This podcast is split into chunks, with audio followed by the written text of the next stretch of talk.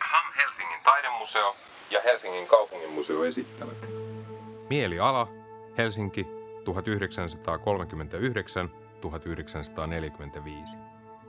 Näyttely Tennispalatsissa ja Hakasalmen huvilassa. Kuraattori Anna Kortelainen kertoo näyttelyn teemoista. Mitä komissaarit tekevät? Mielialanäyttelyssä Tennispalatsissa on mukana kolme jatkosodan ajan näyttelyä, jotka havainnollistaa aika hyvin mielenmaisemia Helsingissä. Ajallisesti ensimmäinen näistä suurhankkeista oli kahden peräkkäisen sotasalisnäyttelyn kokonaisuus. Se oli esillä Messuhallissa jatkosodan hyökkäysvaiheessa syksyllä 1941 ja sitä seuraavana talvena. Siellä oli siis ihan suoraan kannakselta tuotua puna-armeijan raskasta kalustoa. Kaikenlaisia aseteknisiä kuriositeetteja, Neuvostoliiton välirauhan ajan hallussaan pitämiltä alueilta löytynyttä neuvostopropagandaa ja suurimpana peräti kaksi jättikokoista sulkupalloa. Näitä sulkupalloja siis käytettiin tähystämiseen ja tulenjohtoa, mutta myös ilmatorjuntaan. Niitä oli löytynyt kannakselta. Ja muistettakoon, että vuoden 1944 alussa puna-armeijan piirissä oli sellainen väärä käsitys, että Helsingin edustalla oli öisin sulkupalloja. Se on muuten aika hyytävä ajatus. Kuvitellaan pilkkopimeää helmikuun yötä ja Suomenlinnan yläpuolella vaappuu suuria hopeisia sulkupalloja. Näyttelyt ei koskaan synny itsestään. Pitää aina olla ihmisiä, jotka suunnittelee ja käsikirjoittaa. Ne valitsee esineitä ja päättää, miten ne pannaan esille. Ne päättää, mitä siellä näyttelyssä kerrotaan ja millaista tietoa siellä annetaan kuvilla ja teksteillä. Ja he ohjaavat sitä koko prosessia alusta loppuun. Myös sotasaalisnäyttelyn konseptin takana oli kuraattori, tai niin kuin vielä tuolloin sanottiin, komissaari. Sotasaalisnäyttelyn komissaari oli Reino Palmruut, toimittaja ja sanoittaja, joka tunnetaan hyvin myös Reino Hirviseppänä eli Pallena. Hän toimi sodan aikana sotamuseon intendenttinä. Reino Palmruut valikoi sotasaalisvarastosta haluamaansa kalustoa ja kokosi työryhmän, jonka jäseniä hän kutsui politrukeiksi. Siellä oli mukana muun muassa näyttelijäohjaaja Ossi Elstelä, näyttelijä Arvo Lehesmaa sekä Palmruutin oma veli, säveltäjä Toivo Palmruut. Myöhemmin työryhmään tulivat myös ratsumestari Soini Talaskivi – ja Suomen messujen toimitusjohtaja Harri Röneholm. Tekstityspäällikkönä oli H.J. Viherjuuri ja lisäksi mukana oli taiteilijoita Sakari Tohka ja Aimo Tukiainen sekä kielenkääntäjiä ja peräti pastori erikoisavustajana. Museologisesti tuossa näyttelyssä oli kaiken näköistä tuttua. Siellä oli hyvin havainnollisia installointeja – ja mainittakoon, että niiden joukossa oli aika havainnollinen huone, joka oli ikään kuin tuotu suoraan Viipurista.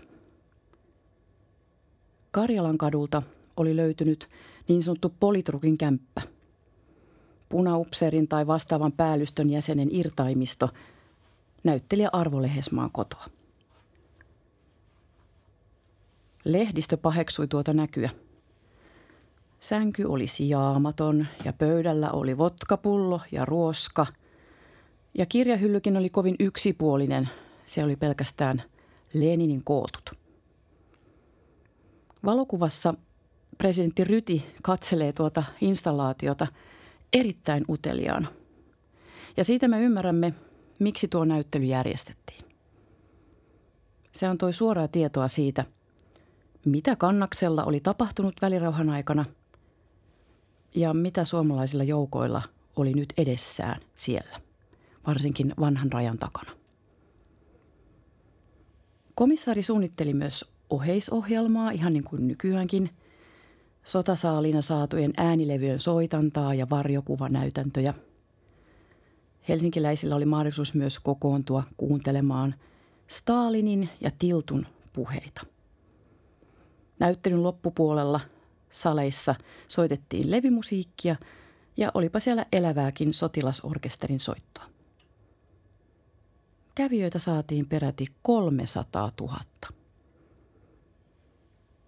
Yksi heistä näkyy mielialateoksen kannessa.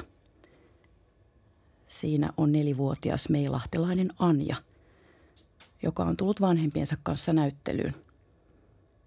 Hän poseraa kameralle puna-armeijan panssarivaunun päällä. Toukokuussa 1942 Ateneumissa avattiin saksalais-suomalaisen rintamataiteen näyttely. Sillä ei ollut yhtä tiettyä komissaaria, vaan luultavimmin saksalaiset tarjosivat oman valmiin pakettinsa valokuvia ja taideteoksia, ja suomalaiset puolestaan valitsivat oman työryhmänsä. Näyttelypäällikkönä joka tapauksessa toimi valokuvaaja Eino Mäkinen, joka oli töissä valtion tiedoituslaitoksessa. Työryhmä suunnitteli myös näyttelyn tiedotusta ja oheisohjelmaa. Avajaiset radioitiin sekä Suomeen että Saksaan, mistä aika harvat avajaiset voi nykyään ylpeillä, edes nettistriimauksesta. Ei taida olla kovin kovaa luottoa siihen, että avajaisohjelma olisi tarpeeksi iskevä. Ehkä podcast pääsee toimimaan tuon radioimisen perillisenä. Saksalainen UFA kuvasi avajaisia Saksan viikkokatsauksia varten ja tätä varten Ateneumin saleihin oli viritetty kunnon kuvausvalaistus. Tästä tulee vähän mieleen nykyisissä hipoissa ihan linnanjuhlia myöten. Siellähän nykyään järjestetään tällaisia selfie-seiniä. Joissain taidenäyttelyssäkin on sellaisia teoksia, jotka ovat selvästi jopa ensisijaisesti selfie-taustoja. Mainoskampanja kaupungin parhailla paikoilla ja Suomen ja Saksan sotaliput Ateneumin lipputangoissa ja jopa suomalainen ja saksalainen sotilasvartio ovella. Aika lailla Ateneumin rakennusta militarisoitiin. Voi kuvitella, miltä olisi näyttänyt, jos samaan tapaan olisi käsitelty vaikka kansallismuseota tai kaupungintaloa. Myös yhteislippuidea oli käytössä, kuten nykyäänkin. Ateneumin pääsylipulla pääsi katsomaan saksalaisia propagandaleffoja Biorexiin. Oheisohjelmassa oli opaskierroksia sekä kävelykonsertti, jossa solisteina olivat Tauno Palo ja hanuristi Onni Laihanen. Kolmas provosoiva ja ristiriitaisia tunteita herättävä näyttely oli suomalaisten naistaiteilijoiden ja naispuolisten taidekäsityöläisten vientinäyttely Suursaksaan vuonna 1943. Silloin mielilaraporteissa oli jo alkanut alamäki. Mutta vielä uskottiin naisten kulttuuridiplomatiaan. Suomalaiset naistaiteilijat olivat siis kelpo vientituote jo vuonna 1943. Komissaarina toimi Ateneumin amanuenssi Aune Lindström. Tuohon suureen näyttelyyn otettiin mukaan muun muassa Helen Schärbekin, Tuulikki Pietilän, Iina Kollianderin, Ester Heleniuksen ja Ruth Brykin teoksia. Näyttelyä edelsi naisten suhdetoiminta. Kolmannen valtakunnan ensimmäinen nainen – Gertrud Scholz-Klink, joka johti siis kansallissosialistista naisliittoa, jonka titteli oli Saksan naisten valtakunnanjohtaja.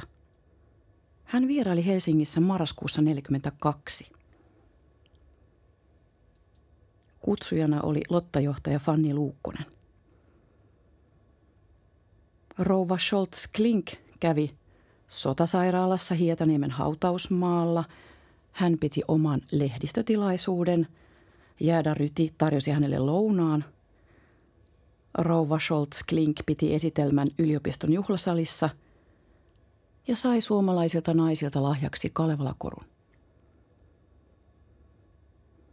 Hesari kirjoitti hänestä tuolloin oikein pitkän jutun. Ja siinä otsikoksi ja ingressiksi on valittu nimenomaan äitiyshuollon asia. Äitiyssuojelua Saksassa huomattavasti laajennettu. Lisäksi Hesari kertoo, että lainaus Rouva Scholz Klink ohjaa maansa naisten maailmankatsomuksellista ja poliittista kasvatusta ja on pidetty suurelta osin hänen ansionaan, että Saksan sisäinen rintama on pysynyt lujana. Hän on pitkä solakka nainen, jonka ulkonäkö on puhtaasti germaaninen. Lainaus päättyy. Tästä naisten vientinäyttelystä kertoo lisää Hanne Selkokarin artikkeli Miedellä-näyttelyn julkaisussa. Näiden näyttelyiden muisto on tukahdutettu. Niin sanotun voiton näyttelyn suunnitteleminen ajettiin kaikessa hiljaisuudessa alas vuonna 1943. Nämä näyttelyt katoavat vuosikertomuksista ja historiikeista. Mieliala, Helsinki, 1939-1945.